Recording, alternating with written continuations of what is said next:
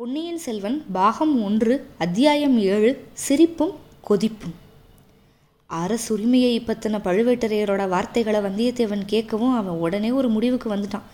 இவங்க யார் அரசுரிமை பற்றி பேசுகிறதுக்கு? இந்த கூட்டத்தில் என்ன நடக்குதுன்னு தெரிஞ்சுக்கிட்டே ஆகணும். இதை காட்டிலேயே வசதியான இடம் நம்மளுக்கு கிடைக்காது. இந்த ஆழ்வார்க்கடியான் எப்படி போனாலும் போகட்டும், நம்ம இந்த தூணுக்கு பின்னாடி ஒளிஞ்சிருந்து இவங்க பேசுகிறது எல்லாத்தையும் கேட்கணும். இன்றைக்கி ஏதோ மர்மமான நிகழ்ச்சி நடக்க போகுது. ஆழ்வார்க்கடியான் ஏதோ விபரீதமாக பொருள் தர வார்த்தையாக பேசுகிறான். கோட்டை வாசல் காவலர்கள் அவ்வளவு துடுக்காக நடந்துக்கிறாங்க. சம்புவரையர் நம்மளை வரவேற்கவே இல்லை, ரொம்ப அரமனசாக கூப்பிடுறாரு. வெறியாட்ட ஆடிய தேவராளன் என்னென்னமோ பேசுகிறான். இந்த மாதிரி நம்மளுக்கு உள்ளே வந்ததுலேருந்து எதுவுமே சரியாக தோணலை. இப்போ உண்மையை தெரிஞ்சுக்கிறதுக்கு நம்மளுக்கு தெய்வாதீனமாக ஒரு வாய்ப்பு கிடச்சிருக்கு, அதை நம்ம நழுவ விட்டுறவே கூடாது அப்படின்னு சொல்லிட்டு வந்தியத்தேவன் ரொம்ப ஜாக்கிரதையாக கவனமாக கவனிக்க ஆரம்பிச்சிட்டான். பழுவேற்றையர் சொல்கிறார், உங்கள் எல்லாருக்கும் ஒரு முக்கியமான செய்தி அறிவிக்கத்தான் நான் இங்கே வந்திருக்கேன். அதுக்காக தான் இந்த கூட்டத்தை சம்புவரையர் அரண்மனையில் நான் கூட்டியிருக்கேன். சுந்தர சோழ மகாராஜாவோட உடல்நிலை சரியில்லை. அரண்மனை வைத்தியக்காரங்க கிட்ட நான் ரொம்ப அந்தரங்கமாகவும் கேட்டு பார்த்துட்டேன். அவர் உடல்நிலை ரொம்ப மோசமாக போச்சு, இன்னுமே நம்பிக்கைக்கு இடமே கிடையாது, ரொம்ப நாள் உயிரோடு இருக்க மாட்டாருன்னு சொல்லிட்டாங்க. அதனால் இனிமேல் என்ன நடக்கணுமோ அதை பற்றி நம்ம இப்போ பேசியே ஆகணும் அப்படின்னு சொல்லிட்டு பழுவேற்றையர் நிப்பாடுறாரு. ஜோசியர்கள்லாம் என்ன சொல்கிறாங்க அப்படின்னு மெதுவாக ஒருத்தர் கேட்குறாரு கூட்டத்தில். ஜோசியர்களை போய் ஏன் கேட்குறீங்க? கொஞ்ச நாளாகவே மாலை நேரத்தில் வானத்தில் வால் நட்சத்திரம் தெரியுது, அது பத்தாதா அப்படின்னாரு இன்னொருத்தர். ஏன்னா வால் நட்சத்திரம் தெரியுதுன்னு சொன்னால் வால் நட்சத்திரம் விழுகிறப்போ அரச குலத்தவர் யாராவது இறந்து போவாங்க அப்படிங்கிறது ஒரு ஐதீகம். பழுவேற்றையர் அப்படியே சொல்கிறாரு, ஜோசியர்களையும் கேட்டாச்சு, ஏன் அவங்கள விடணும்? அவங்க கொஞ்ச நாள் கழிச்சு அப்படின்னு கொஞ்சம் தள்ளி போடுறாங்க, அவ்வளவுதான். எப்படியா இருந்தாலும் அவர் சாக போகிறது உறுதி, அதனால் அடுத்து பட்டத்துக்கு யார் அப்படிங்கிறத பற்றி நம்ம பேசியே ஆகணும். அதை பற்றி இனிமேல் யோசிக்கிறதுக்கு என்ன இருக்குது? ஆதித்த கரிகாலருக்கு தான் இளவரச பட்டம் 2 வருஷத்துக்கு முன்னாடியே கட்டியாச்சே அப்படின்னு ஒரு கம்மலாக ஒருத்தர் பேசுகிறாரு. உண்மைதான், ஆனால் அப்படி இளவரசு பட்டம் கட்டுறதுக்கு முன்னாடி நம்மக்கிட்ட யாருக்கிட்டையாவது யோசனை கேட்டாங்களா? இங்கே கூடியிருக்கிற எல்லாரும் நம்ம 100 ஆண்டுகளுக்கு மேலாக 4 தலைமுறையாக சோழ சாம்ராஜ்யத்துக்காக பாடுபட்டுக்கிட்டு இருக்க பழங்குடியை சேர்ந்தவங்க. என்னோட பாட்டனாரோட தந்தை திருப்புறம்பியம் போரில் செத்து போனார். என்னோட பாட்டனார் வேலூரில் நடந்த போரில் இறந்து போனார். என்னோட அப்பா தக்கோலத்தில் உயிரை தியாகம் பண்ணிட்டு வந்தார். அது மாதிரியே தான் நீங்களும் உங்கள் ஒவ்வொருத்தோட மூதாதையரும் இந்த சோழ நாட்டோட மேன்மைக்காக உயிரை கொடுத்துருக்காங்க. நம்ம குடும்பத்தில் இருக்கிற இளம் பிள்ளைகள் எல்லாம் யுத்த காலத்தில் செத்துருக்காங்க. இன்றைக்கும் ஈழ நாட்டில் இலங்கையில் போர் நடக்குதே, அங்கேயும் நம்மோட குலத்தை சேர்ந்த குடும்பத்தை சேர்ந்த பிள்ளைகள் போர் செஞ்சுக்கிட்டு இருக்காங்க. ஆனால் அடுத்தபடியாக பட்டத்துக்கு யார் வரணும் அப்படின்னு முடிவு பண்ணுறப்போ மகாராஜா நம்ம அபிப்பிராயத்தெல்லாம் கேட்கவே இல்லை. தசரதர் கூட ராமனுக்கு பட்டம் சூட்டுறப்ப மந்திர ஆலோசனை சபை கூட்டி யோசனை செஞ்சாராம். மந்திரிகளையும் சாமந்தர்களையும் சேனை தலைவரையும் சிற்றரசரையும் ஆலோசனை கேட்டாராம். ஆனால் இந்த சுந்தர சோழ மகாராஜா ஏன் இப்படி பண்ணுறாரு? நம்மளோட ஆலோசனையெல்லாம் கேட்கணும் அப்படிங்கிற எண்ணமே அவருக்கு இல்லை அப்படின்னு பழுவேற்றையர் கோபமாக பேசினார்.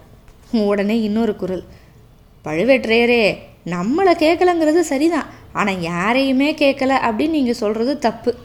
செம்பியன் மாதேவியோட யோசனை, அப்புறம் இளைய பிராட்டியோட குந்தவை தேவி அவங்க யோசனை, இதெல்லாம் கேட்டாங்களா இல்லையா?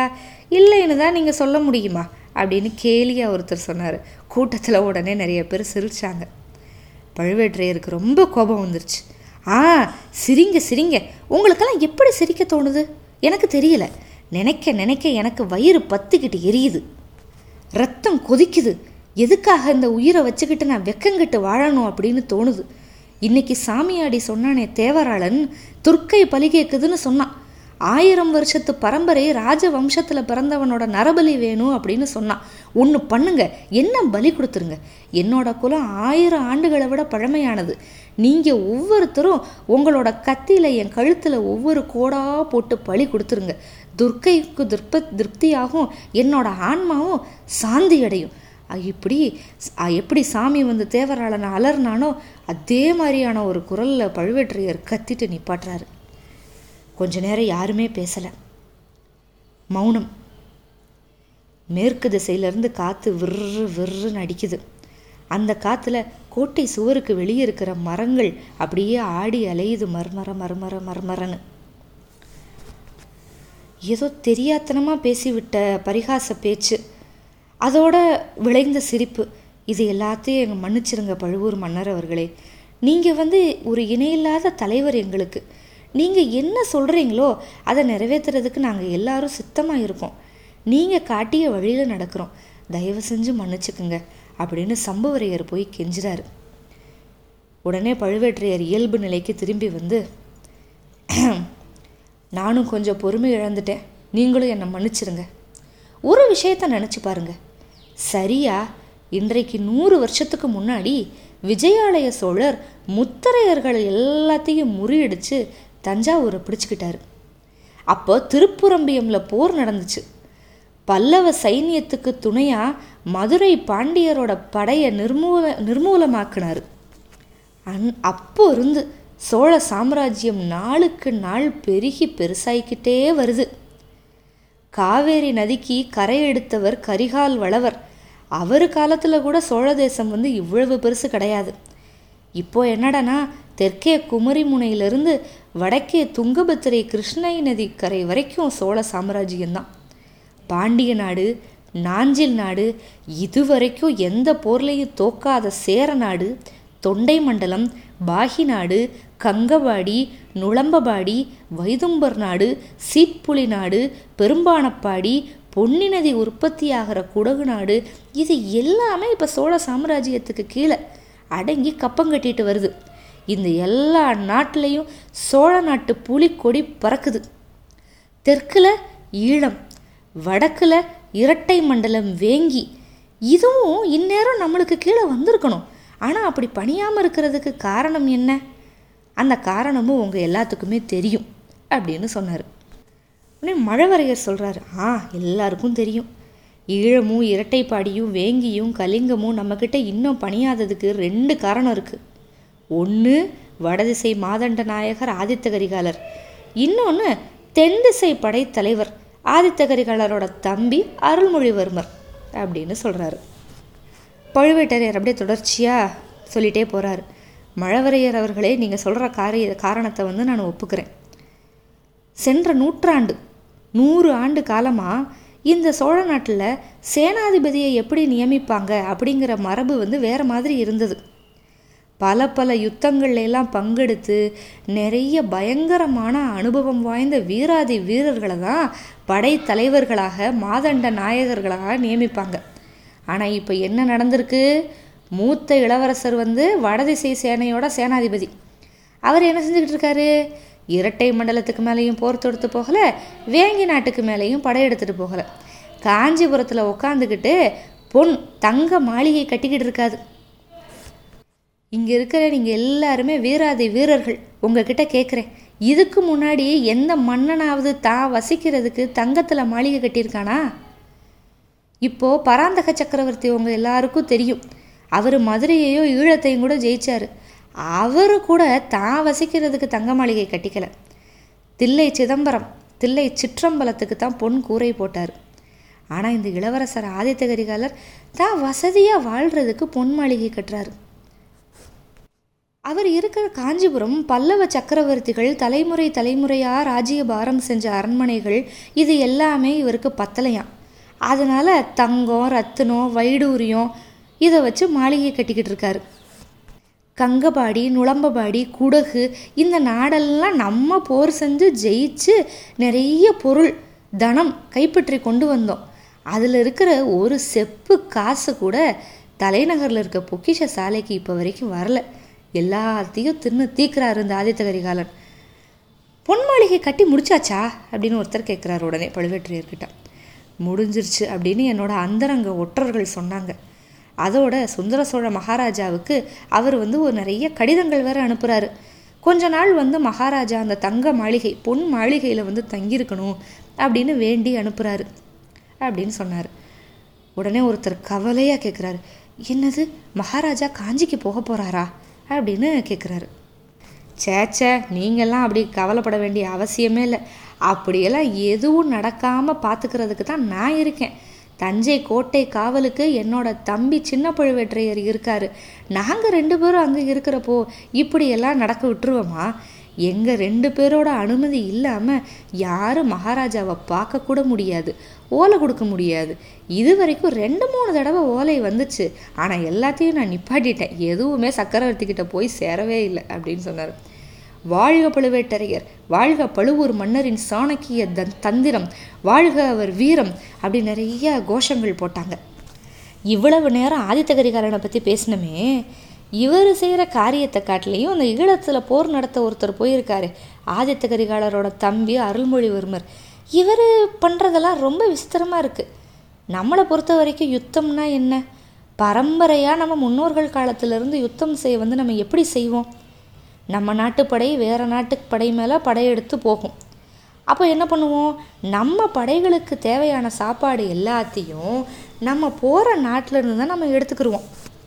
அந்த நாட்டை தோக்கடிச்சதுக்கப்புறம் அந்த நாட்டில் இருக்கிற செல்வம் எல்லாத்தையும் எடுத்து அதை வச்சு தான் நம்மளோட படைக்கு வந்து நம்ம ஊதியம் கொடுப்போம்.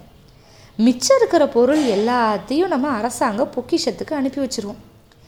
ஆனால் இந்த அருள்மொழிவர்மர் என்ன செய்கிறாரு தெரியுமா?